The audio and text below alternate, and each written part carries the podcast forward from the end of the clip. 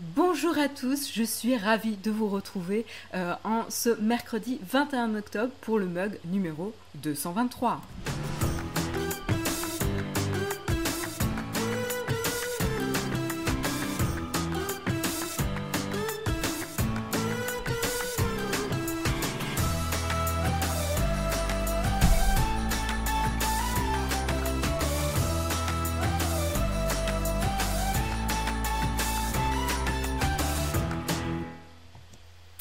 Bonjour, bonjour à tous. Je suis de retour normalement dans une configuration euh, un peu plus euh, adéquate, on va dire, avec une caméra, enfin en tout cas une webcam, un micro, euh, et moi je peux vous voir là dans la chatroom également.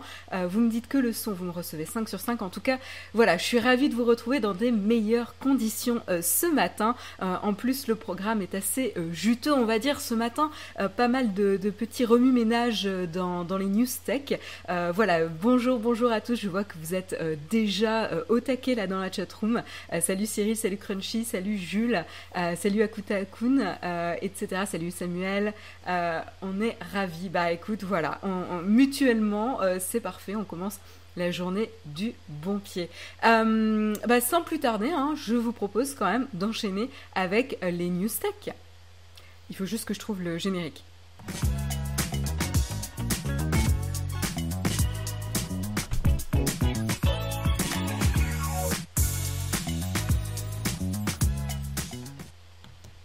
Voilà, je suis encore un peu en période d'adaptation euh, parce que c'est la deuxième fois que je le fais avec euh, la nouvelle organisation euh, sur Twitch sur ordinateur. C'est la troisième fois normalement sur Twitch, mais c'est la deuxième fois sur ordinateur. Donc comme les génériques sont plus courts et qu'ils ont changé de place sur ma petite console, etc. Il faut encore que, je m'y retrouve, mais on va euh, y arriver. Euh, et donc, euh, par quoi on va commencer? À Donc ce matin, pas mal, pas mal de sujets intéressants. On va commencer doucement, hein, parce qu'on vient de se lever. vous, vous profitez tranquillement de votre petit déjeuner. Donc on va pas brusquer avec des sujets trop lourd euh, ou trop compliqué, euh, mais on va commencer par du divertissement. Voilà, comme ça on se met tranquillement dans le bain. Euh, et de quoi va-t-on parler? On va parler de Netflix ce matin. Petite mise à jour, hein, c'est pas une euh, news majeure, mais c'est quand même intéressant. Euh, Netflix va euh, en tout cas continuer à tester des nouvelles méthodes de marketing pour promouvoir son service. Donc on en a parlé il y a à peu près, enfin c'était fin septembre, donc à peu près un mois, comme quoi ils allaient enlever les 30 jours d'essai sur la plateforme, notamment dans certains pays comme aux États-Unis, etc. et ben du coup ils vont pas laisser les utilisateurs en plan euh, donc, excusez-moi, il faut que je prenne mes petites notes sur Liner. Euh, on, va y arriver. Euh, j'avais pas prévu ça. Mais on va. Voilà. et ça ne fonctionne pas. Parce que c'est Liner. Ok, bon, eh bon, on va rester sur ces articles. donc, qu'est-ce que je vous disais? Euh, du coup, je suis un petit peu perdue. Voilà, donc euh, Netflix va lancer une sorte d'événement hein, euh, cette fois-ci. Donc, au lieu de se reposer sur 30 jours gratuits, ils vont mettre en place un événement qui va durer deux jours durant lesquels en fait tout simplement la plateforme sera en accès complet gratuit. Euh, donc là voilà, c'est une autre technique. Euh, ils avaient testé aussi, donc ils avaient testé donc les 30 jours euh, d'essai. Ils avaient testé également de mettre un, espèce de paywall, de, de mur payant, c'est-à-dire que certains contenus étaient disponibles gratuitement et la plupart du contenu Netflix était derrière un, un, mur de paiement. Désolé, j'ai des termes anglais en tête derrière l'abonnement. mais par exemple, vous pouviez regarder, il y avait des films en exclusivité, il y avait des premiers épisodes de séries. Euh, et donc du coup, si ou deux ou trois premiers épisodes de série, donc si vous étiez accroché par euh, le contenu, notamment les deux trois premiers épisodes de la série, vous avez envie euh, potentiellement de continuer, ce qui vous permet d'être converti en, utilisateur payant sur la plateforme Netflix. Donc ça, c'était une technique. Les 30 jours gratuits, c'en est une autre. Et là, euh, ils veulent mettre en place, en effet, cette espèce d'événement de streaming. D'ailleurs, euh, le, Chief Operating Officer euh, a appelé cet événement le Streamfest. et donc, il va se dérouler pendant deux jours. alors, ce qu'il y a à savoir, c'est que pour l'instant, ils vont tester cet événement uniquement en Inde. voilà, et c'est le 4 décembre prochain. Voilà, donc a priori le 4 et 5 décembre, puisque ça dure deux jours. Donc, voilà, d'un côté, je trouve que euh, c'est assez intéressant de la part de Netflix parce qu'ils sont quand même très très bons en termes d'opérations euh, promotionnelles, marketing. On, l'a vu plusieurs fois pour le lancement et la promotion euh, des séries exclusives sur Netflix. On l'a vu notamment pour Stranger Things. Enfin, il y, a plein d'exemples. je les ai pas tous en tête, euh, mais euh, mais il y a eu quand même pas mal de coups marketing. Euh, enfin, il y a eu la station de métro Stranger Things, il me semble. mais bon, c'en est qu'un parmi tant d'autres. Netflix est très bon à ce genre d'événement, créer l'engouement en ligne et ensuite les driver sur la plateforme. donc c'est assez logique qu'ils testent de la même manière le recrutement d'abonnés via ce type d'événement Streamfest. là où moi personnellement je me pose une question, c'est que avoir certains contenus en accès gratuit, c'est une chose. Étendre l'usage euh, pendant les 30 premiers jours, c'en est, une autre. Mais en fait, ça s'étale durant toute l'année. Là, euh, euh, mettre à disposition gratuitement la plateforme en accès gratuit et libre pendant deux jours pour tout un pays, ça veut dire que tout le monde va se précipiter sur la plateforme en même temps. Enfin, tout le monde on leur souhaite, hein, c'est le but quand même de Netflix, mais euh, le, risque qu'il y a, c'est que tout le monde se précipite en même temps sur la plateforme. On a vu ce que ça pouvait donner au lancement de certaines plateformes. Bref, ça veut dire une grosse, grosse charge potentielle euh, durant ces deux jours. Et c'est comme c'est euh, un, outil de promotion, le service a intérêt, à tenir le coup. Parce que si vous pouvez pas streamer, parce qu'il y a trop de personnes en même temps euh, qui veulent regarder ou utiliser Netflix, euh, bah, l'expérience elle est un peu pourrie. Euh, donc c'est là où moi je me suis interrogée un petit peu sur cette tactique si ça allait pas mettre en, risque en fait la, charge et les serveurs euh, de, Netflix euh, pour supporter euh, le, nombre de, personnes sur la plateforme. On avait discuté notamment aussi durant le confinement le fait de baisser un petit peu la bande passante, etc. Enfin voilà, Netflix, YouTube s'était exprimé sur le sujet. Donc là, du coup, d'essayer de rassembler tous les utilisateurs, je veux dire l'Inde c'est pas un petit pays hein, euh, quand même, enfin, euh, donc euh, rassembler tous les utilisateurs potentiels sur Netflix c'est assez étonnant. Après, à voir. En tout cas, d'un point de vue marketing, ça, ça tient, ça fait complètement sens. d'un point de vue comment dire, supporter la charge, on va voir s'ils euh, arrivent à, tenir euh, le coup. A priori, ils doivent être quand même sur deux. Ils ont dû faire des, tests et des projections, hein. mais, euh, mais voilà. Alors deux jours gratuits sans s'inscrire préalablement. Max, non, en effet. Alors j'ai pas d'informations là-dessus, mais pour utiliser Netflix, tu dois toujours créer un compte. Et euh, c'est au bout de ces euh, deux jours qu'il faut que tu résilies, euh, ou que tu résilies, ou que, enfin, que tu stoppes ton, abonnement. C'est souvent le cas. Sur Netflix, c'est facile. je t'avoue que moi, j'aime pas trop ce genre de choses. Je crois que sur Netflix, tu peux résilier sans attendre et quand même profiter des deux jours où, à l'époque, c'était 30 jours gratuits. Je sais que c'était le cas aussi pour Apple TV, par exemple. Quoique j'ai un doute. mais moi, je sais que pour certains abonnements, euh, notamment d'ailleurs pour Audible, mais qui est un sujet complètement différent puisque c'est des, des audiolivres. J'avais pu m'abonner et résilier directement mon abonnement, mais quand même profiter euh, du mois gratuit. Euh, donc voilà, donc ça quand on peut le faire, c'est toujours intéressant de pouvoir, le faire, comme ça on n'a pas besoin d'y penser, sinon il faut pas hésiter à se mettre un petit rappel pour pas payer si on n'est pas intéressé. sacré test de charge, oui non mais Complètement. Euh, c'est exactement ce que, ce que je me suis dit. C'est l'interrogation que j'ai honnêtement sur euh, la capacité de Netflix de, supporter la, charge de ses potentiels nouveaux utilisateurs. Euh, ouais, Crunchy, ouais, tu me dis on peut faire ça aussi sur Netflix. Il me semble que oui. oui, idem pour Disney t'as raison, Christ 2010, où tu profites du service jusqu'à la fin de la période d'abonnement. idem pour Disney d'accord. Euh, super, bah, merci pour la confirmation, euh, la chatroom. Euh, donc voilà, donc test pour Netflix concernant une nouvelle méthode pour promouvoir justement le service aux personnes qui ne sont pas encore utilisateurs. J'ai résilié Salto aussitôt et je profite du mois gratuit. Ah, bon point, parce que moi justement, je me suis abonnée à Salto hier soir pour pouvoir euh, vous faire la présentation euh, ce matin, donc je vais pouvoir résilier merci euh, tout de suite au Photo. Mais on, on, parlera de Salto en fin d'émission, un peu plus en détail parce que c'est quand même hyper intéressant. Et donc on continue avec euh, Netflix.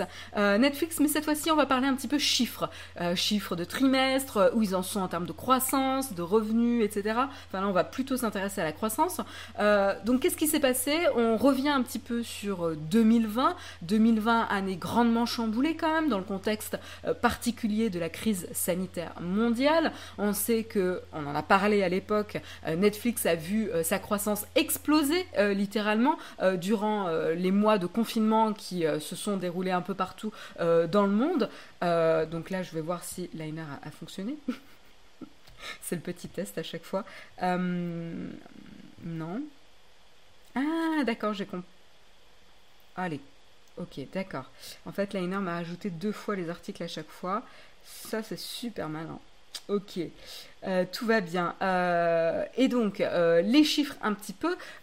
donc, ce dernier trimestre, là, dont ils ont partagé les chiffres justement cette fin octobre, Netflix a gagné 2,2 millions de nouveaux abonnés payants donc en ce troisième trimestre de 2020. C'est un peu moins que ce qu'ils avaient prévu, mais c'est assez logique avec ce que le CEO, hein, Reed Hastings, avait dit à l'époque. Hein. voilà, ils ont connu une croissance hors norme, lors des deux premiers trimestres puisque pour rappel, euh, ils ont eu 28,1 euh, millions euh, d'abonnés en 9 mois, dans les 9 premiers mois de 2020, ce qui est colossal parce qu'en termes de comparaison, sur toute l'année 2019, ils avaient eu 27,8 nouveaux clients. Donc déjà sur 9 mois en 2020, ils avaient réussi à battre les chiffres qu'ils avaient accompli pour toute une année en 2019. Donc c'est vrai que c'était quand même assez, euh, assez impressionnant. Mais en tout cas, euh, Reed Hastings, euh, lors du deuxième, deuxième moitié de 2020, avait prévu justement, nous avons connu une croissance hors norme lors de ces deux premiers trimestres. Par conséquent, nous attendons à ce que la croissance soit bien moins importante au cours de la deuxième moitié de 2020 par rapport à 2019.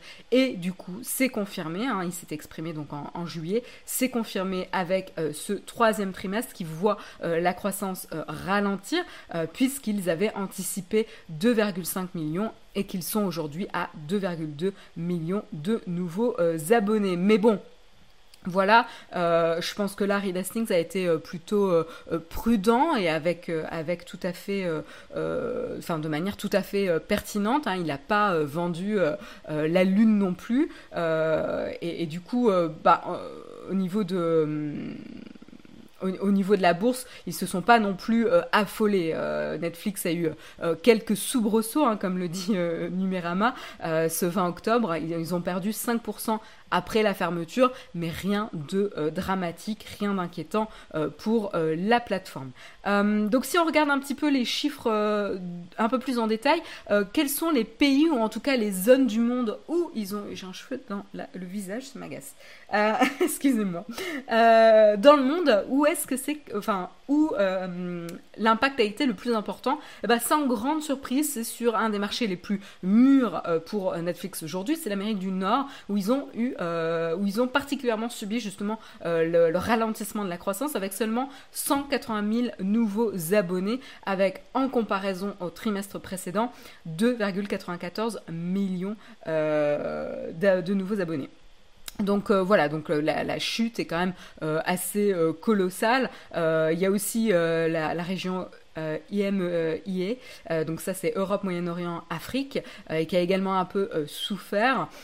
mais sinon, il y a la, région APAC, hein, Asie-Pacifique, qui elle s'en est plutôt bien sortie. Voilà. Mais c'est plutôt l'Amérique du Nord qui a pas mal souffert. C'est assez logique, hein, parce que enfin l'impact, euh, l'impact économique aux États-Unis euh, avec, vous l'avez vu, hein, ces images de, de, de, personnes qui vont recourir à l'aide d'associations, etc., pour pouvoir se nourrir, etc. Enfin, il n'y a pas le même type de protection aux États-Unis que ce soit pour les travailleurs ou autres il n'y a pas le même type de protection aux États-Unis que ce qui est en place dans d'autres pays, notamment en Europe. Ça ne veut pas dire qu'on est mieux qu'eux, c'est juste que les systèmes sont différents, avec leurs avantages et leurs inconvénients. Euh, euh, et, du coup, voilà, ça a potentiellement pas mal impacté aussi le pouvoir euh, d'achat, même si on sait que c'est pas encore fini, et même en Europe, loin de là.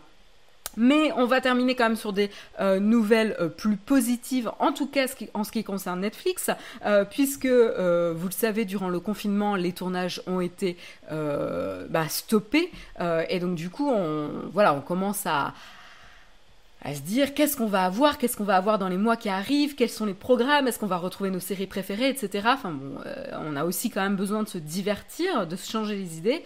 Euh, et ça, c'est vrai que pour ça, Netflix fonctionne plutôt bien. Et eh ben, euh, Netflix a confirmé que ses plus, grosses, ses plus grosses séries comme Stranger Things, la saison 4, et The Witcher, la saison 2, les tournages avaient repris. Voilà, donc vous pouvez vous rassurer, les tournages ont repris.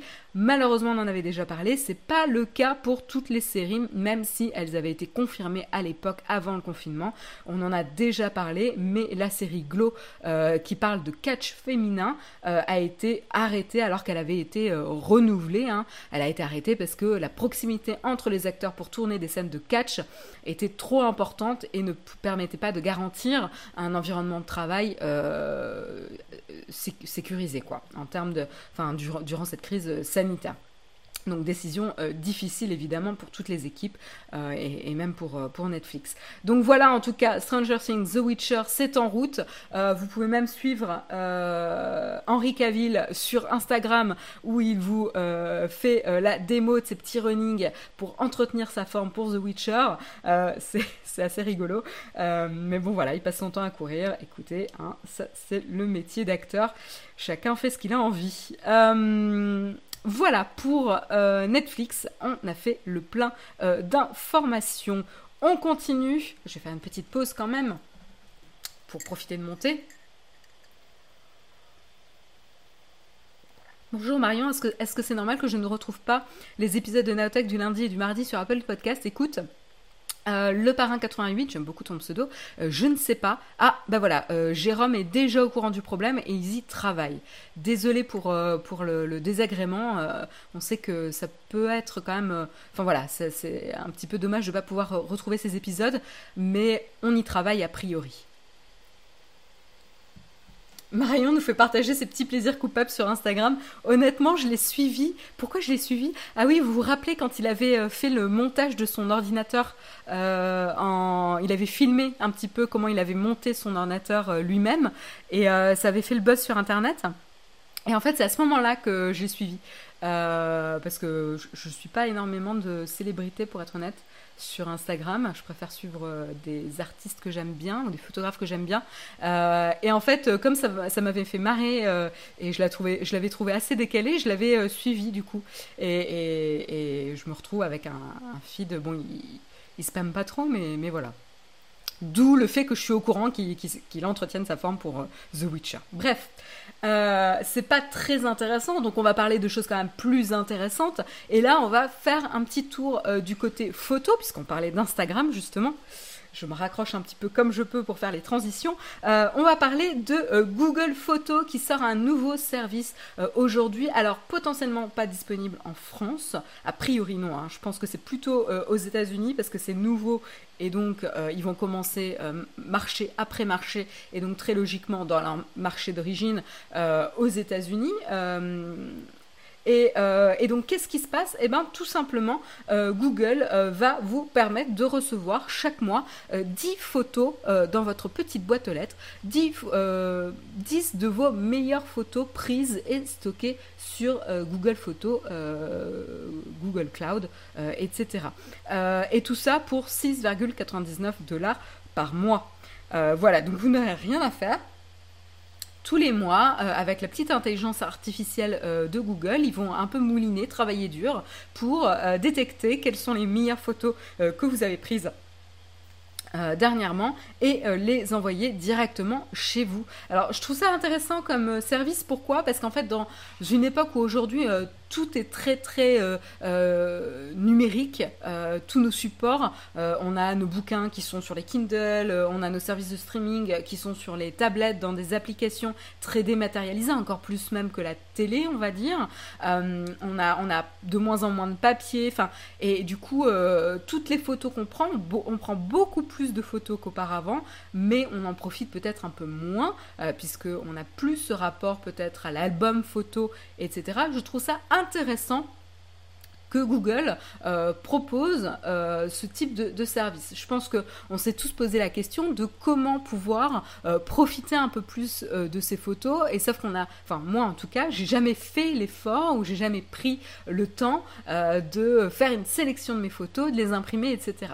très rarement et généralement c'est pour faire des cadeaux aux autres. Euh, et moi, j'ai reçu des cadeaux euh, de personnes que j'ai énormément appréciés. Et c'est là qu'on réalise, à chaque fois qu'on reçoit euh, ce genre de petits cadeaux physiques, ah mince quand même, recevoir un album photo ou les avoir imprimés et pouvoir les afficher chez soi, etc., c'est quand même super, super sympa. ça permet quand même de, se replonger, de sélectionner les souvenirs, etc. etc.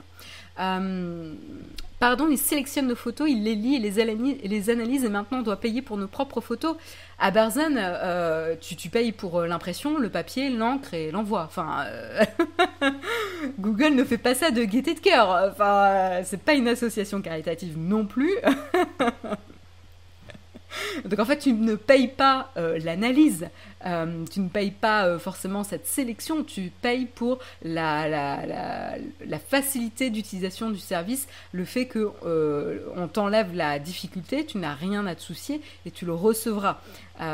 Donc, voilà. Hein, c'est aussi simple que ça. Tu, tu peux aussi te poser la question pourquoi je payerais pour la livraison? Enfin, je paye pour le magazine. Bah non, tu payes pour un service de livraison aussi.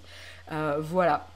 Donc après, euh, tu peux ne pas être euh, intéressé, hein, évidemment. Hein. Ça, euh, chacun est libre, évidemment, de voir si ça l'intéresse ou pas. Mais en tout cas, je trouve l'initiative assez intéressante. Alors, vous pouvez choisir aux États-Unis, en tout cas, soit de le recevoir chez vous, euh, cela fait cher à 10 photos, ça je suis assez d'accord avec toi.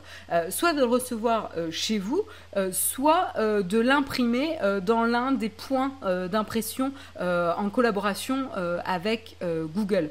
et donc notamment ils ont fait une collaboration avec Walgreens et les pharmacies CVS.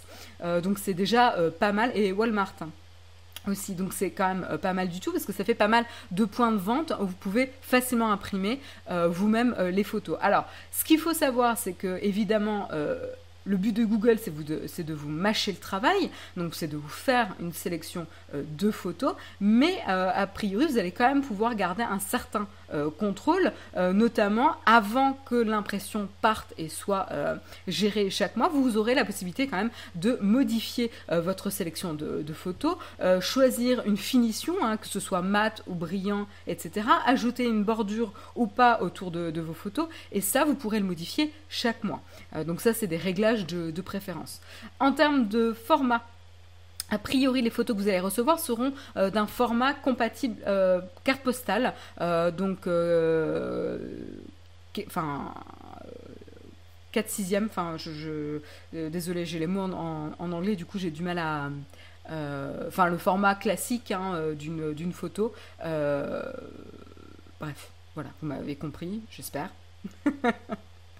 Euh, voilà, bon, bah, c'est sympa, dis donc, il y a, y a, pas mal de spam là ce matin, j'espère que vous allez quand même pouvoir... 10, 10 fois 15, merci euh, Laetitia et le photographe. bah voilà, les, photographes euh, sont, sont dans la chat room. Euh, tout petit le format, je pensais que ça allait être plus grand. Je pense que Manu, je pense que c'est vraiment pour, euh, pour euh, pouvoir les mettre dans un album photo. Ça reste quand même le format standard pour pouvoir faire votre sélection et vos, albums photos. Vous pouvez aussi les afficher sur votre réfrigérateur, enfin n'importe où. donc ouais, je pense que ils ont, choisi en effet le, quand même le bon format, euh, même si ça peut paraître petit ou euh, cher par rapport au nombre de photos euh, qui, ont, qui ont été imprimées. Est-ce que je vous ai tout dit? Vous pourrez aussi, ça c'est intéressant quand même, Vous pourrez aussi choisir de euh, sauter un mois ou évidemment d'annuler le service. Euh, ça, c'est un peu le même système que chez Audible. Vous avez euh, la possibilité de mettre en, pause l'abonnement, voilà, sans devoir annuler. Mais par exemple, il y a un mois où vous, vous serez peut-être pas potentiellement pas euh, disponible, vous n'avez pas pris de nouvelles photos, etc. Donc vous n'êtes pas forcément intéressé. Donc voilà, ça, ça va être en test. Euh, pour l'instant, euh, ça va sortir, donc ça sort aux États-Unis, ça a été annoncé donc hier, et ils avaient déjà commencé le test plus tôt cette année, donc on verra un petit peu comment ils itèrent sur le service, et potentiellement on vous tiendra au courant quand ça arrivera en France. Voilà pouvoir geler l'abonnement, ça c'est utile. Ouais, euh, en, termes de, logique, je trouve ça intéressant. Euh, moi, je t'avoue, j'ai eu du mal à comprendre sur Audible. Euh, puisque par exemple, j'avais donc j'avais voulu faire la période d'essai d'Audible et en fait j'ai oublié d'annuler hein, le, le coût classique et donc j'ai payé pendant deux mois euh, de plus. Et après, du coup, j'ai voulu euh, annuler mon abonnement, mais j'avais payé deux mois. Donc chez Audible, tu as des crédits chaque mois qui s'accumulent. Et donc au moment où j'ai voulu euh, utiliser les crédits que j'avais cumulés pendant les deux mois que j'avais payés, mais que j'avais pas encore utilisés, j'ai pas pu les utiliser parce que j'avais annulé mon abonnement. Bref. J'étais là, mais j'ai quand même mon compte. Euh, donc du coup, j'ai dû écrire au support Audible qui m'ont tout de suite remboursé. Ça, j'étais assez étonnée. Dans, dans, dans les jours qui ont suivi, ils m'ont tout de suite remboursé les, crédits que j'avais pas utilisés. Donc ça, c'est bon à savoir. Mais, euh, mais voilà. Et, et, du coup, la notion de j'annule versus je mets en pause, etc. Il faut déjà savoir si on va utiliser le service sur le long terme donc c'est pas forcément pour les nouveaux utilisateurs, c'est plus pour les utilisateurs qui, ont, qui savent, qui sont déjà convaincus par le service, mais qui là, c'est pas forcément le bon moment pour eux pour l'utiliser, donc ils vont le mettre en pause. Mais, euh, mais voilà, c'est vrai que pour un nouvel utilisateur, je trouve que ça complique un petit peu euh, l'utilisation. Mais, mais voilà. Merci, hein, merci pour euh, la modération. Vous êtes à fond ce matin là. merci beaucoup.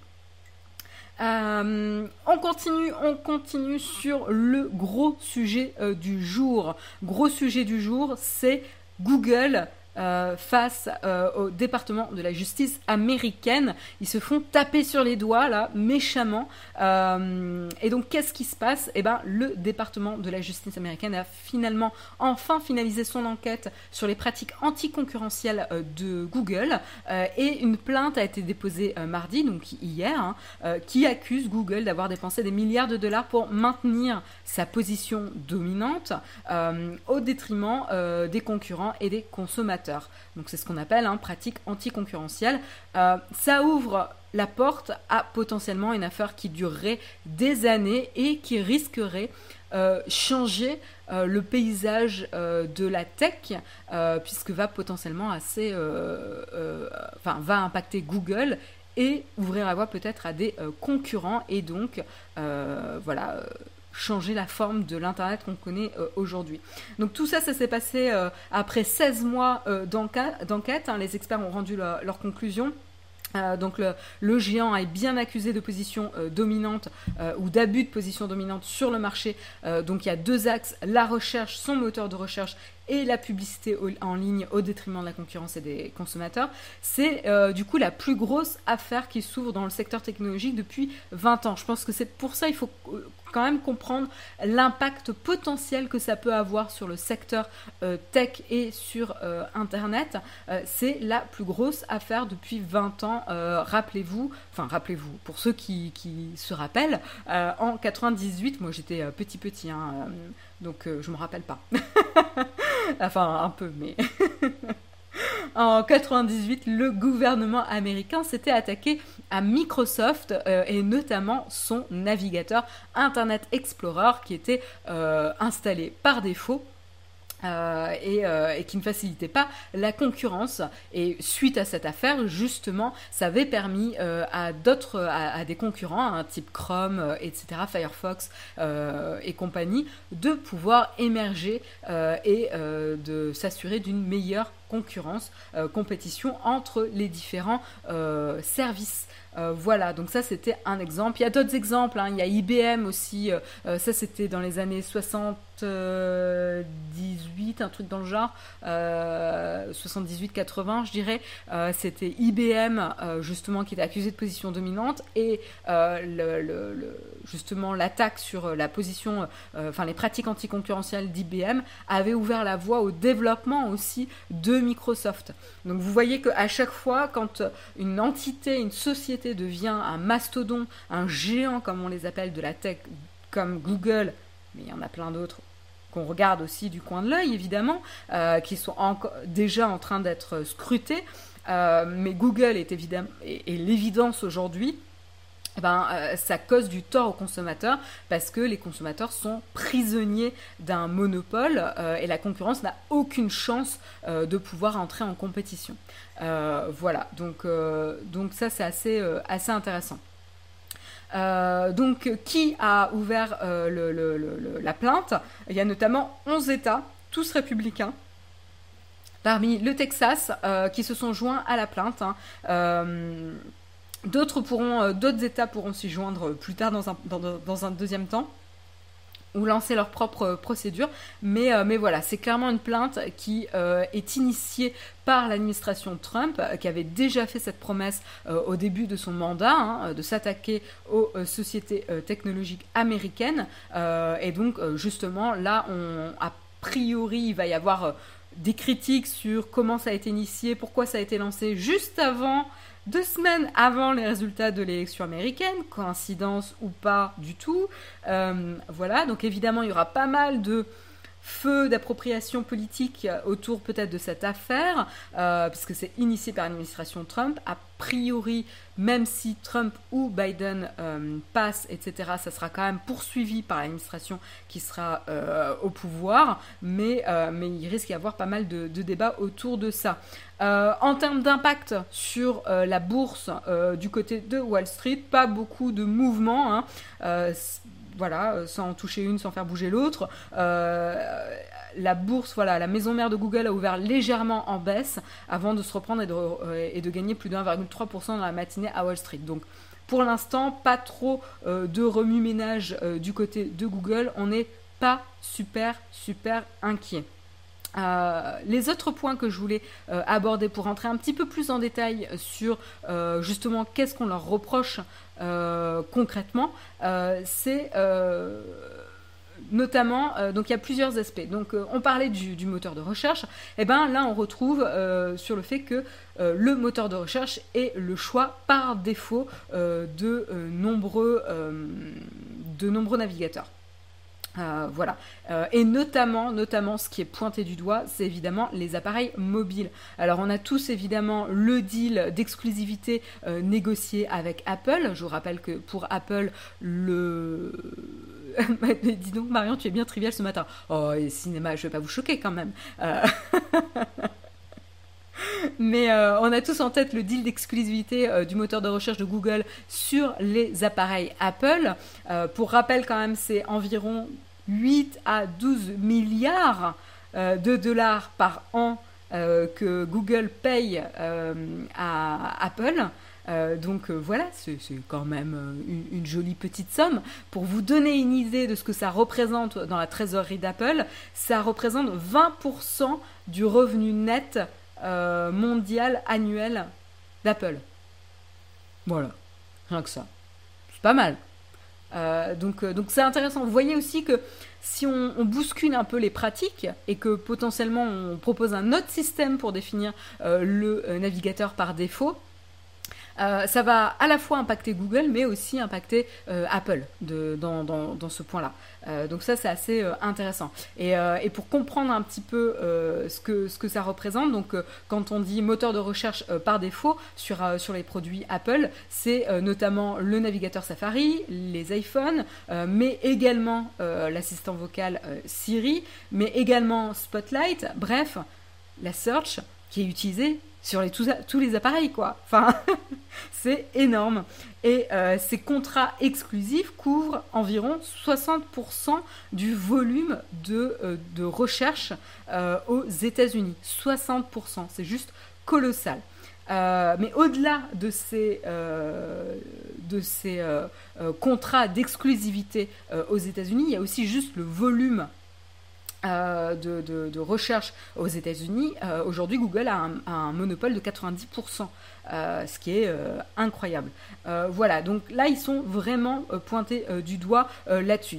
Alors, d'un côté il y a Apple, mais de l'autre côté il y a également évidemment le système de l'OS, euh, Operational System, j'arrive pas, le système euh, d'exploitation euh, des appareils Android, enfin en tout cas Android, hein, qui est a priori gratuit, parce que ça c'est le, grand truc de Google.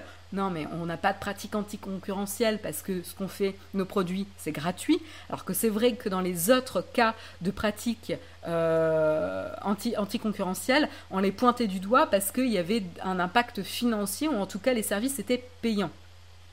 Or là, les services de, Google sont gratuits, dans le terme gratuit qu'on leur connaît évidemment. Euh, mais ça ne change pas que, voilà, Google, eux, se défendent là-dessus, ce qui est une position indéfendable en 2020, mais bon, ils se défendent avec ce qu'ils ont, je pense.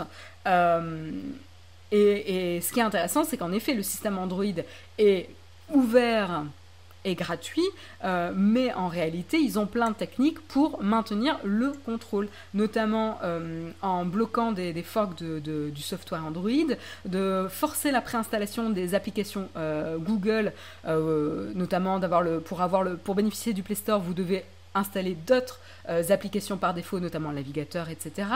Et il y a également des accords de partage de revenus qui, sont, qui sont meilleurs si vous jouez avec les règles de Google. donc évidemment, en fonction de la taille du, partenaire, tout le monde ne pourra pas dire non ou tourner le dos à Google. Il faut être suffisamment musclé euh, pour pouvoir euh, se permettre de faire ça. Donc euh, donc c'est là où les pratiques anti anticoncurrentielles rentrent en jeu. et donc ça rejoint l'autre point, c'est que Google aujourd'hui, avec le monopole qu'ils ont sur le marché, ça devient très très difficile d'avoir un nouveau compétiteur qui rentre euh, pour faire bouger un petit peu euh, les choses. Euh, à savoir, aujourd'hui, Google est l'une des trois sociétés de recherche aux États-Unis qui ont un système de, web crawlers. vous savez, ce système qui va parcourir Internet et le référencer pour tout simplement pouvoir vous afficher des résultats pertinents et à jour lorsque vous faites, vous faites une recherche, etc. Les deux, les deux autres qui existent, aujourd'hui sont Bing et DuckDuckGo. Euh, DuckDuckGo, pardon. J'ai un petit peu du mal à, parler. À savoir d'ailleurs, Yahoo, qui a 3% du, marché, euh, en fait achète ses résultats à Bing. Euh, donc voilà, il y, a, aussi ça. Donc maintenir cette, cet index de recherche et, tout, tout, ce système de référencement d'Internet, en fait, c'est très coûteux. C'est d'abord quelque chose à mettre en place, et donc euh, il faut avoir la connaissance, l'expertise, etc. Mais en plus, il y a aussi un énorme coût à la maintenance euh, et, chaque année. Et donc du coup, en fait, ça ne permet pas à la compétition d'arriver euh, et de bousculer le marché. voilà, donc il y, a ça qui est aussi assez intéressant.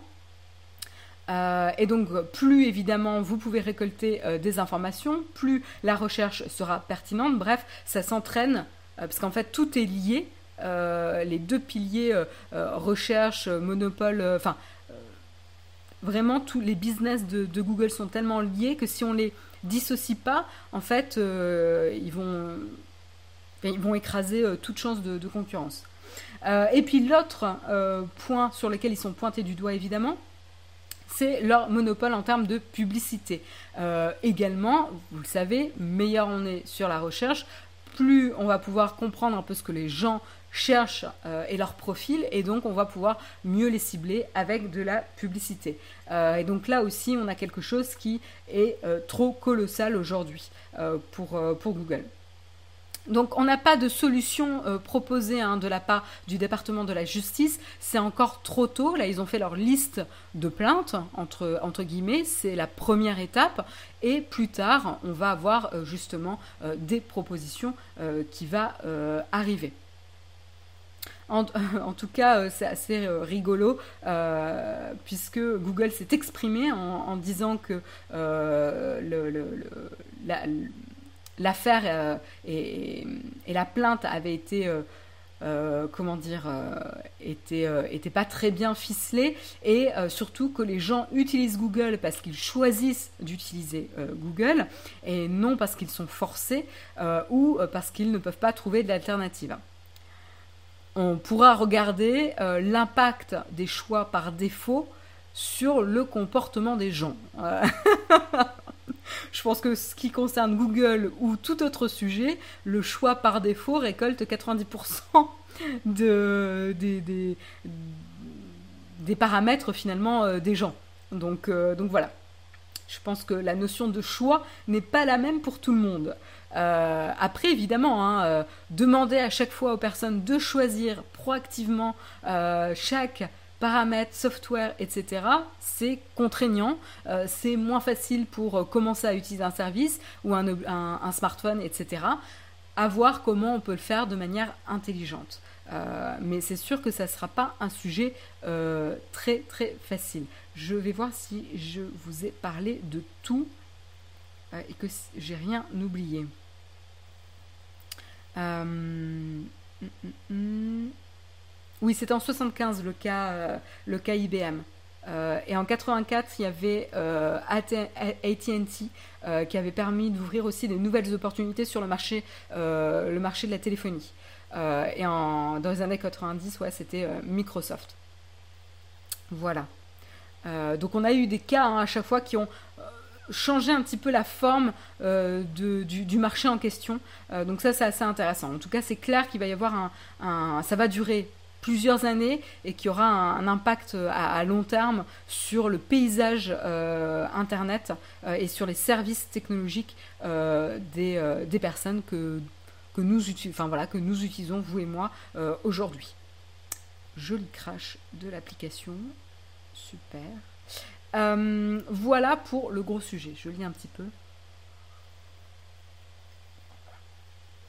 Marion, faut faire un naotech.com pour contrer Google. Non, non, non, non, Haken. Nous, nous on, aime bien, euh, on aime bien en discuter, mais, euh, mais alors non. Tu vois, la publicité en ligne, euh, non, je n'ai pas envie de bosser dessus. C'est pas un sujet qui me passionne ce qui me passionne, c'est l'impact que ça a aujourd'hui et comment ça, a euh, mis en forme l'Internet que nous utilisons aujourd'hui, les services et la compréhension de qu'est-ce que c'est qui est gratuit, mais, euh, mais je ne me verrai pas bosser là-dessus. La plainte n'est pas bien ficelée parce qu'elle est ultra politisée par les républicains. Ça, je suis d'accord, le Lilol, et c'est ce qu'on a euh, parlé, euh, c'est ce qu'on a mentionné euh, tout à l'heure. elle sera, voilà, il y aura de l'appropriation, et évidemment, c'est pas un hasard si ça, la plainte a été ouverte deux semaines avant les résultats de l'élection, hein. mais ça ne sera pas quelque chose qui, qui pourra être ignoré par l'administration Biden si Biden passe.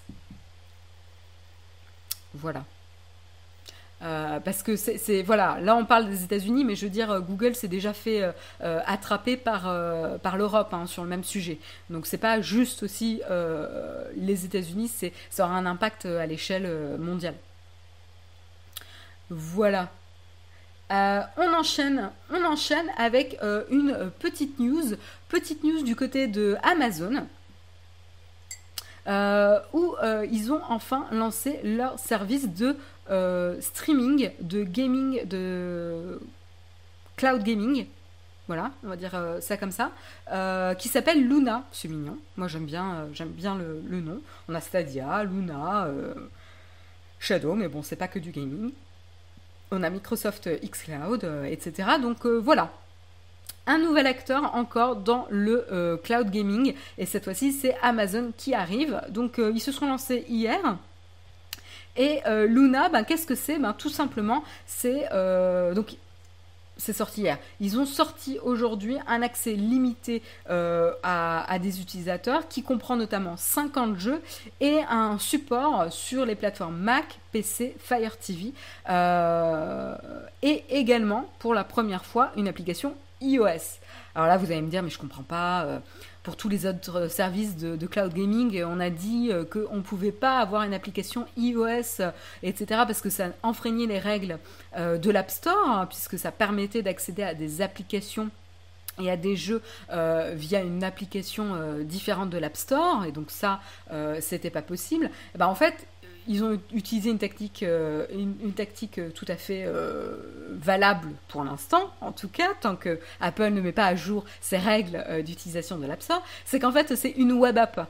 donc en fait vous ne pouvez pas la télécharger dans l'App Store, il faut juste rentrer dans un navigateur, enfin juste, il faut faire l'effort évidemment, mais il faut se rendre dans un navigateur et, ensuite il suffit tout simplement de la mettre en favori, de la sauvegarder sur votre page d'accueil de, smartphone.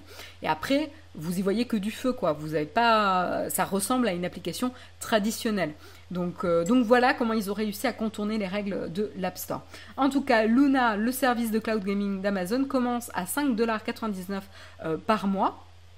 Euh, qu'est-ce qu'on a donc en, termes de performance Je vais, je vais pas rentrer complètement en détail. D'ailleurs, je vous ai mis dans le flipboard de Nowtech euh, un article de The Verge où justement ils ont déjà pu tester avec différentes euh, configurations les performances du service Luna. ce qui est intéressant ici, c'est qu'il faut quand même une plutôt bonne euh, connexion, euh, connexion supérieure au spec euh, que Amazon a partagé. et ce qui est le point peut-être un peu gênant, c'est que lorsqu'il y a une mauvaise connexion, Amazon ne dégrade pas la qualité de la vidéo, mais a choisi plutôt de de supprimer des images quoi. On a un drop frame et du coup ça fait une animation saccadée jusqu'à ce que la connexion reprenne euh, reprennent le, relais ou que ça rattrape euh, la, vitesse du, jeu.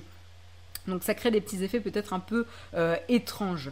en tout cas, un des avantages de Luna, c'est que les jeux, par contre, se chargent très vite, ce qui, en comparaison de Microsoft X Cloud, est plus intéressant, parce qu'a priori, Microsoft X Cloud, vous avez une bonne minute pour charger chaque jeu.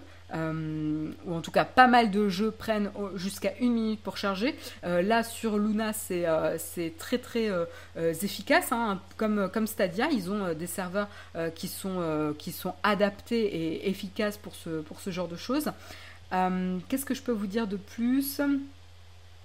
Donc voilà, la, la petite capture d'écran que je peux vous partager juste pour vous montrer comment installer euh, l'application euh, Luna sur euh, votre smartphone. Donc tout simplement, vous voyez, vous êtes dans votre navigateur sur Amazon, vous visitez la page du service Luna et là vous aurez une explication sur comment l'installer sur votre iPhone. Voilà pour la prévisualisation. Euh, et, donc, a priori, les petits problèmes rencontrés là, c'est notamment dans le navigateur, en tout cas, dans cette web app sur iOS. Euh, les problèmes qu'ils ont rencontrés, c'est euh, des fois les contrôles, enfin, le Bluetooth.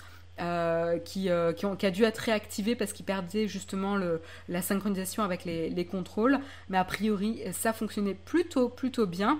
en complément du service de cloud gaming, donc de la, plateforme Luna en lui-même, euh, en fait, il y aura un système, euh, Amazon lance un système de chaîne euh, de jeux. en fait, ça c'est assez intéressant, c'est-à-dire que au lieu de faire comme Netflix, c'est-à-dire que vous payez un abonnement et vous avez accès à tout, vous allez pouvoir choisir des bundles de jeux que vous allez payer par mois. Euh, voilà, donc la première euh, chaîne disponible, ça s'appelle Luna Plus euh, Game. elle coûte 6 dollars par mois environ et a 50 jeux disponibles. notamment, on a j'y connais rien, donc ne rigolez pas. enfin, vous pouvez rigoler, remarque. Control, on a Metro Exodus, Gria, The Surge, The Surge Series, Sonic Mania, The Steam World Games, euh, etc. Il y a en gros 50 euh, euh, titres. C'est sûr que c'est largement moins que ce qu'on peut trouver sur la plateforme Microsoft X Cloud, qui ont environ 100 jeux, mais en même temps, c'est juste le début aussi pour Amazon. Donc va falloir être un petit peu patient. Qu'est-ce que je peux vous dire de plus? Voilà, ouais, Luna marche plutôt comme le, câble avec ces, systèmes de bundle que vous payez par, mois. Voilà, je ne vais pas passer plus de temps là-dessus parce que c'est vraiment le début, début, donc il n'y a pas grand-chose euh, à se mettre euh, sous la dent, hein.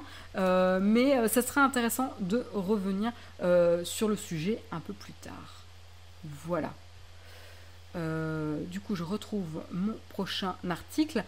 dernier article de la journée, dernière news il est 49, je vais faire ça euh, rapidement. Euh, juste revenir sur un petit événement euh, Twitch qui s'est déroulé hier soir. Et en fait, ce qui s'est passé, euh, on va parler un petit peu politique, hein, parce qu'on aime bien être polémique dans la chatroom. Non, je rigole. Euh, c'est un événement Twitch, il se trouve que c'est une personnalité politique qui a fait cet événement Twitch. Euh, mais qu'est-ce qui s'est passé? Bah, Tout simplement, Alexandra Ocasio-Cortez, qui est donc une personnalité politique, puisqu'elle a été élue le 6 novembre 2018 en tant que représentante du 14e district de New York à la Chambre des représentants des États-Unis. C'est d'ailleurs la plus jeune candidate jamais élue au Congrès américain.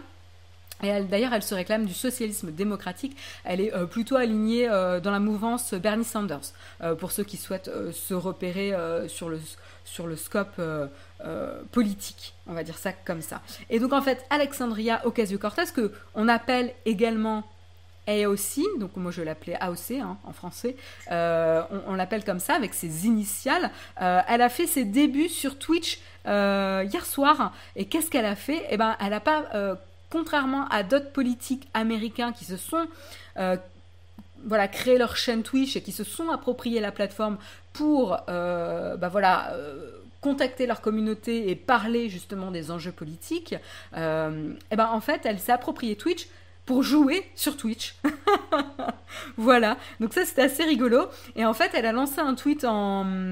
Il n'y a, pas très longtemps, je sais plus si c'était en début de semaine euh, je regarde un petit peu rapidement. Je sais plus si c'était en début de semaine, etc. Mais elle a lancé un euh, lundi. Donc ça a été super rapide. Elle a lancé un tweet euh, lundi en demandant qui souhaitait jouer au, jeu Among Us sur Twitch avec elle. alors pour ceux qui ne connaissent pas le jeu Among Us, d'ailleurs l'équipe Naotech a playé, avec. Oh j'ai honte. A joué. Voilà, là vous pouvez rire. Elle a joué avec hard disk euh, au jeu Among Us il y a genre trois semaines, je crois. Euh, et qu'est-ce que c'est ce, jeu? Bah, Tout simplement, vous vous retrouvez euh, dans, un, dans un vaisseau spatial.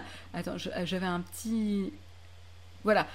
vous vous retrouvez donc dans Among Us, vous vous retrouvez dans un d'un vaisseau, un vaisseau spatial, les joueurs incarnent des membres d'équipage et vous avez tous des tâches à accomplir pour faire fonctionner le, le vaisseau. Réparer les circuits électriques, surveiller la jauge d'oxygène, etc. pour que tout se passe bien. Euh, mais en fait, euh, c'est un peu comme le loup-garou. Hein. Euh, au moins l'un d'eux est un imposteur et son rôle est de tuer un à un les autres membres de l'équipage sans être repéré. Donc voilà le principe du jeu. C'est vraiment le loup-garou mais dans l'espace. Euh, et, ça a l'air assez sympa. Et donc, justement, euh, vu euh, devant le succès du jeu, elle a proposé à, des personnes de la, de, de, la rejoindre pour jouer à ce jeu sur Twitch en live. et donc, ça s'est déroulé hier soir. Et énorme succès, c'est devenu une des plus grosses streameuses sur la plateforme Twitch puisqu'elle a eu 435 000 viewers euh, durant le, temps complet du, live sur son premier match euh, d'après Twitch, ce qui est colossal. Euh, ce qui est colossal, pour vous donner une idée, Ninja, qui a le record sur un, stream individuel, puisque c'était son cas sur un stream individuel, il a le record avec 600 000 viewers. Donc entre 435 000 et 600 000, il n'y a pas tant une grosse euh, différence. Donc ça, c'est assez euh, impressionnant quand même. Alors il faut dire que euh, elle, a été rejointe quand même par des, des personnalités très très connues hein, de la plateforme. On a notamment eu, alors pas forcément de la plateforme, mais on a eu le représentant Ilan Omar qui l'a rejoint. Mais ensuite, on a eu aussi des streamers. Hein. on a eu Pokémon, Asanabi, This Guy's Toast, Dr. Lupo euh, et pas mal d'autres euh, aussi qui l'ont rejoint pour euh, des matchs. il y avait également voilà, une chaude présentation du stream que des supporters ont préparé pour elle lorsqu'elle avait tweeté justement qu'elle voulait jouer à ce jeu. donc voilà, vraiment là on, on était sur un un stream assez euh, euh, impressionnant. Là, un petit, euh, une petite, je vous partage une petite capture d'écran de la représentante justement durant un des, des jeux, une des parties. Donc assez, assez rigolo. petite, petite anecdote sympa aussi. Euh, alors attendez, je ne vois plus. Petite anecdote euh, sympa. Euh, durant la première partie, c'est elle qui a été désignée comme l'imposteur. Et, du coup, alors qu'elle disait justement, je veux pas être l'imposteur, je veux pas être l'imposteur. Elle a quand même réussi à tuer des, des personnages avant d'être repérée. Est-ce que j'ai d'autres choses marrantes à vous partager? Je regarde. Oui, alors ce qui est intéressant, c'est euh, ce qu'il faut retenir, euh, notamment sur AOC, hein, euh, Alexandra, Alexandria Ocasio-Cortez, c'est qu'elle n'en est pas à son premier essai en termes de, jeu, puisqu'en fait elle est assez rodée hein, sur les techniques, enfin sur ce genre de sujet, puisqu'elle avait déjà joué notamment à... Alors attendez, j'essaie de retrouver les informations. Euh, mince, je suis perdue dans mon article. Euh, elle utilise notamment Instagram Live euh, de manière assez interactive. est, elle, est, assez rodée sur les plateformes interactives et communautaires. Donc ça, c'est assez intéressant. Sur le fait qu'elle rejoigne Twitch de plus en plus hein, de personnalités rejoignent Twitch. mais ce que je voulais dire, c'est qu'elle avait déjà fait des jeux, notamment. Je ne vais, pas réussir à retrouver.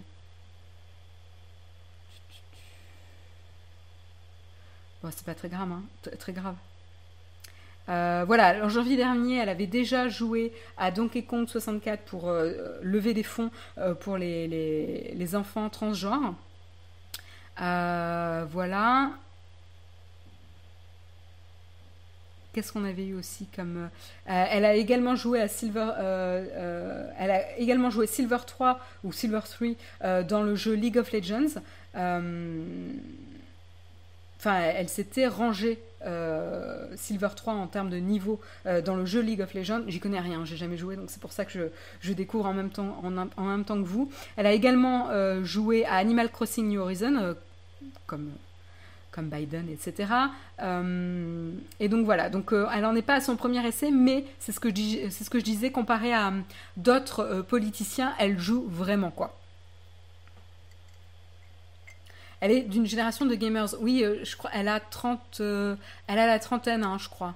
Elle a 30 ans, 30 ans, il me semble, un truc dans le genre. Bref. ça serait drôle de voir Jean-Luc Mélenchon sur Among Us. Biden, il n'a pas joué, c'est son équipe de campagne qui a fait l'île. Oui, tout à fait, Price Obscure, tu as raison de, clarifier. C'est un peu la différence, hein, c'est que euh, là, c'est vraiment elle qui joue, personnalité politique qui joue euh, et qui anime la communauté, etc. C'est pas forcément son équipe de campagne euh, qui fait ça pour, soi-disant, être bien vue des plus jeunes. Elle a 31 ans, très bien. Il euh, y en a qui, euh, mènent l'enquête euh, de manière plus sérieuse. merci Guillaume pour, l'information. voilà pour les news tech. C'était son anniversaire. bah oui, si elle est née le 13 octobre 89, c'était son anniversaire. et c'était il n'y a pas longtemps, en effet.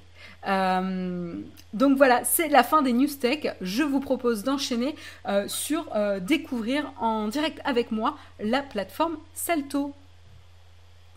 Thank you.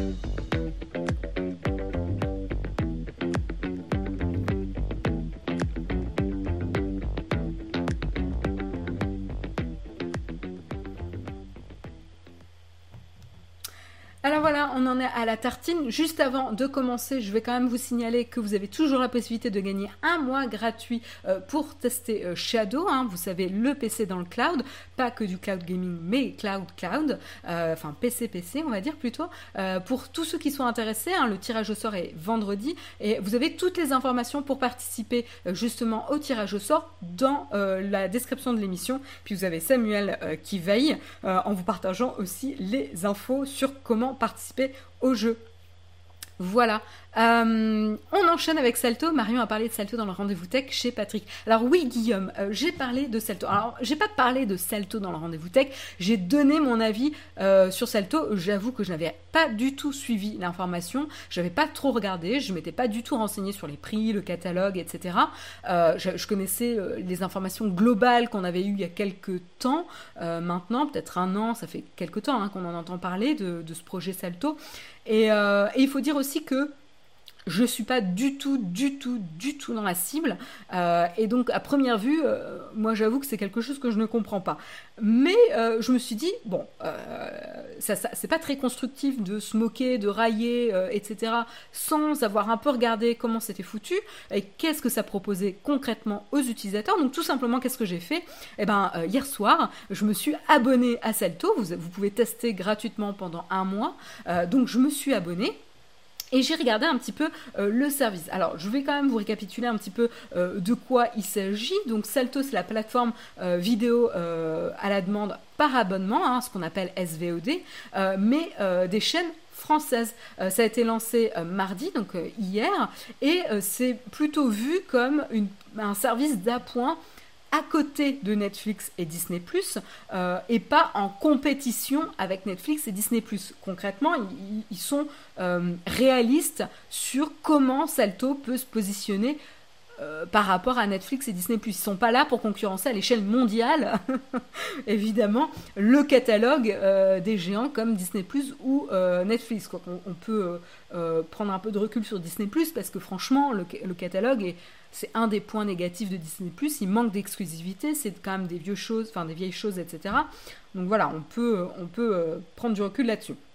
En tout cas, Salto ne tend pas à concurrencer des services à l'échelle mondiale comme Netflix, Amazon Prime ou Disney ⁇ ou Apple TV, mais plutôt en complément, en proposant une expérience euh, moderne, euh, adaptée aux usages d'aujourd'hui, c'est-à-dire pouvoir choisir ses programmes euh, quand on souhaite, avoir des applications où on peut retrouver ses chaînes euh, publiques directement accessibles, parce qu'aujourd'hui chacune a son application, c'est, enfin disons-le, c'est pénible. faut aller à chaque fois sur l'app de l'une, l'app de l'autre, etc. Et en plus, comme c'est pas leur cœur de métier, généralement ça fonctionne pas très très bien. Euh, en tout cas, la qualité est assez inégale en termes d'expérience à travers les différentes applications des différentes chaînes. Et donc l'idée d'avoir un service, un seul service qui permet de regrouper à la fois euh, des programmes en accès abonnement euh, type Netflix, hein, euh, abonnement avec des exclusivités, des sorties en avant-première, des euh, programmes qui sont diffusés 24 heures après la, hum, diffusion américaine, par exemple, euh, etc. Et des chaînes en direct. vous payez pas pour les chaînes en direct, hein, ça fait partie du, service public, mais vous pouvez les retrouver facilement accessibles depuis l'app, vous pouvez retrouver en replay certains programmes, etc. c'est assez intéressant en tout cas, l'initiative euh, est, louable. Donc là, ce qu'on a, c'est qu'on a euh, un abonnement qui varie entre 6,99€ par mois à 12,99€ par mois en fonction du nombre d'écrans que vous souhaitez en simultané euh, avec le service. Donc ça, c'est pensé aussi pour la famille. Mais comme je vous le disais, vous pouvez tester facilement pendant un mois. Voilà, et euh, pour répondre à potentiellement une question, vous devez quand même rentrer vos coordonnées euh, bancaires ou euh, en tout cas avoir des coordonnées bancaires qui sont déjà rentrées. Par exemple, si vous le faites comme moi depuis l'application iOS, vous allez avoir l'autorisation d'utiliser le paiement, votre méthode de paiement iOS sur Celto. Voilà. Euh, mais a priori, ce qu'on nous a dit, c'est que, en tout cas, avec euh, le système d'abonnement iOS, vous pouvez résilier immédiatement, tout en bénéficiant quand même pendant un mois euh, du, service. Donc, écoutez, je vous propose de regarder, de vous afficher un petit peu l'application, parce que c'est bien de parler, mais en fait, c'est plus intéressant de voir comment ça se passe concrètement. hop, je vous montre ça tout de suite. Autant vous dire que j'étais très très très méfiante euh, quand j'ai commencé à explorer un petit peu la plateforme.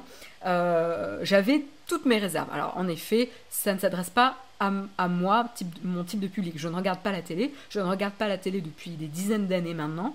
Euh, j'ai, attendez, j'ai 30 ans, donc ça va faire 15 ans, minimum 15 ans que je ne regarde pas la télé. Euh, pourquoi? Bah, Tout simplement, je suis partie en internat et en internat, euh, ça a fait un sevrage euh, de la télé. Je n'ai jamais repris l'habitude de regarder la télé. Je ne regarde que des programmes que je choisis, etc que ce soit sur YouTube ou sur des abonnements. Et, voilà, donc je suis pas du tout au courant de tous les programmes qui sont diffusés.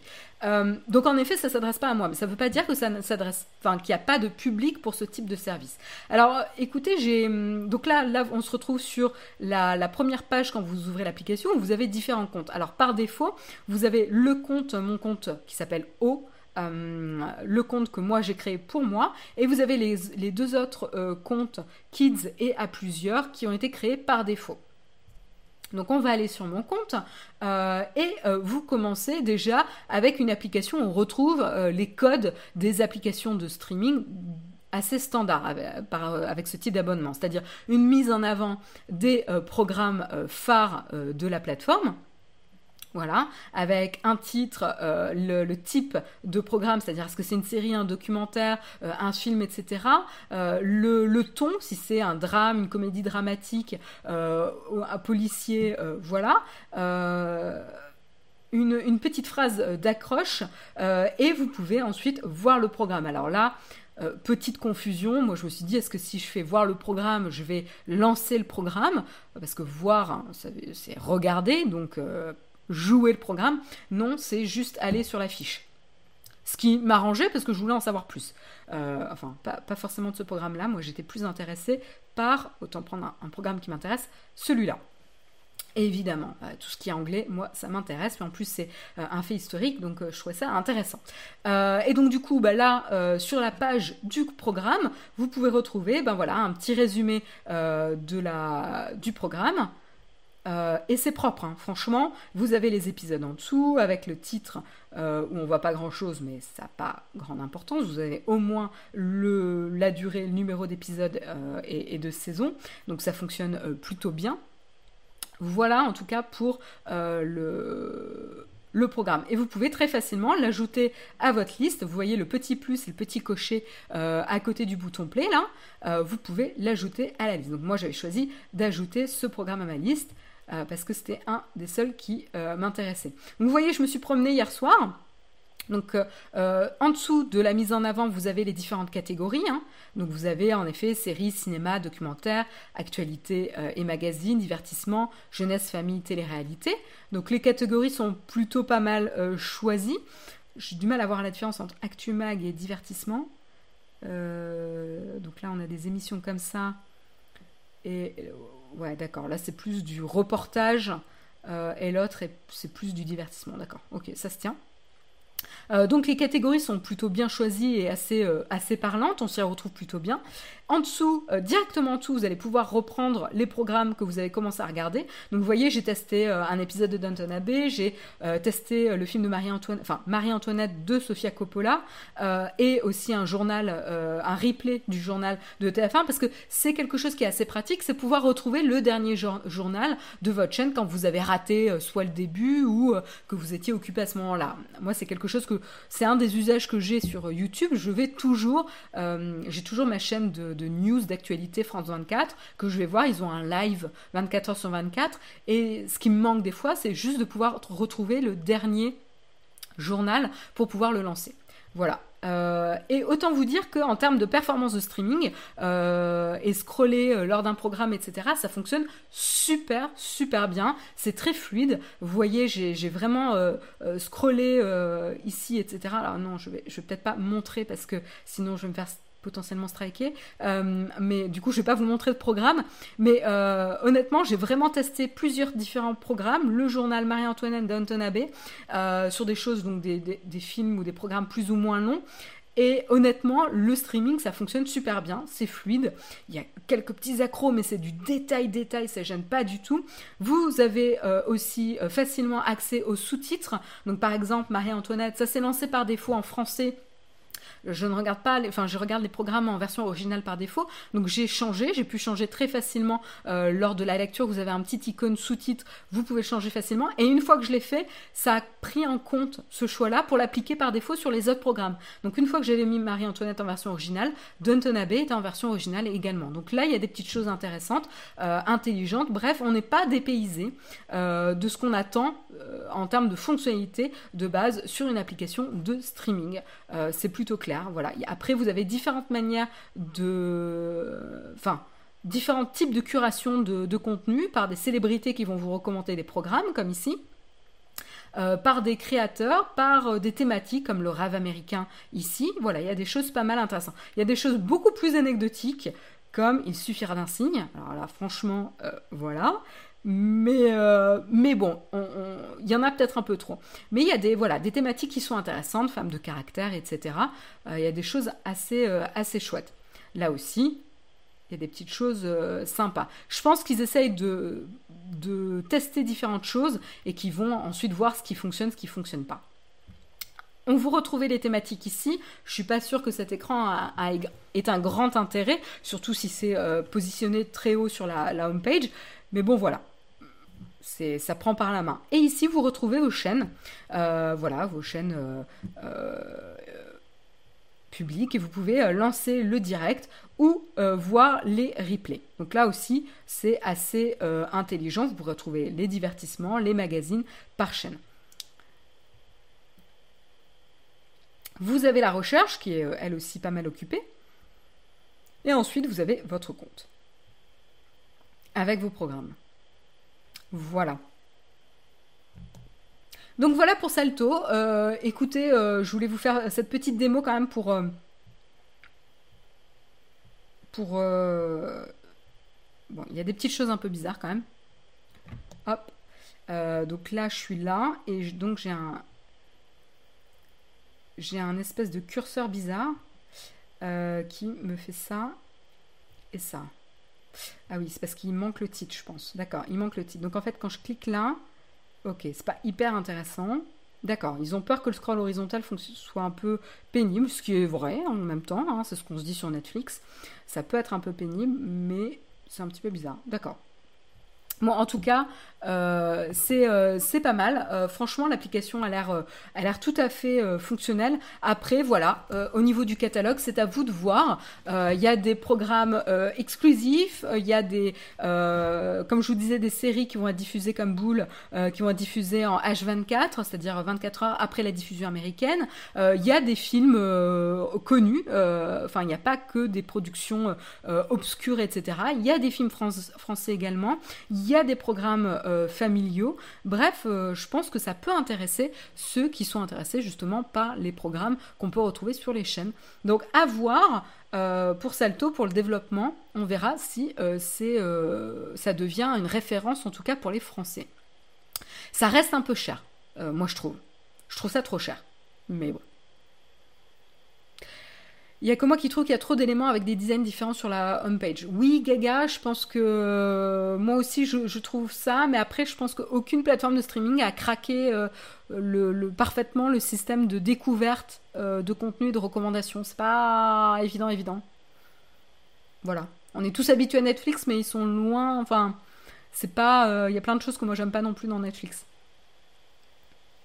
Voilà, écoutez, les 9h12, je me suis pas mal étendue. Euh, je ne vais pas avoir le temps de faire un camp fac. Euh, donc voilà, j'espère qu'en tout cas ce petit tour de Celto vous a permis de vous familiariser avec euh, la plateforme et de vous faire une idée si vous souhaitiez voilà, essayer ou pas. voilà. Amazon l'a craqué mais pas dans le bon sens.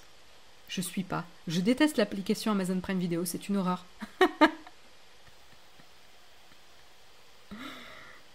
Bonjour Marion, question pratique, vous utilisez quoi pour caster l'iPad sur OBS euh...